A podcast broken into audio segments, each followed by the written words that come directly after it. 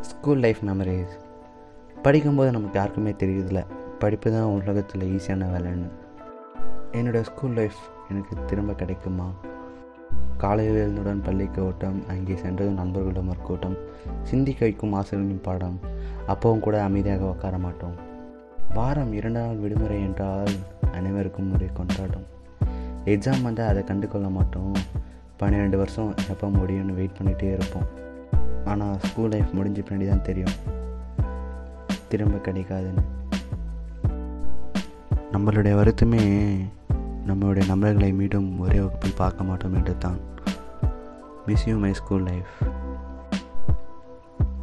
school லைஃப்பில் டீச்சர்கிட்ட அடி வாங்கினது ஃப்ரெண்ட்ஸு கூட சண்டை போட்டது எல்லாமே அப்படியே ஞாபகம் இருக்குது ஆனால் படித்தது மட்டும் கொஞ்சம் கூட ஞாபகமே இல்லையே.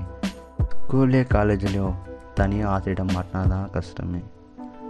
நண்பரோடு ஒரே குரூப்பாக மாட்டினா அதே சந்தோஷமாக மாறிடும்.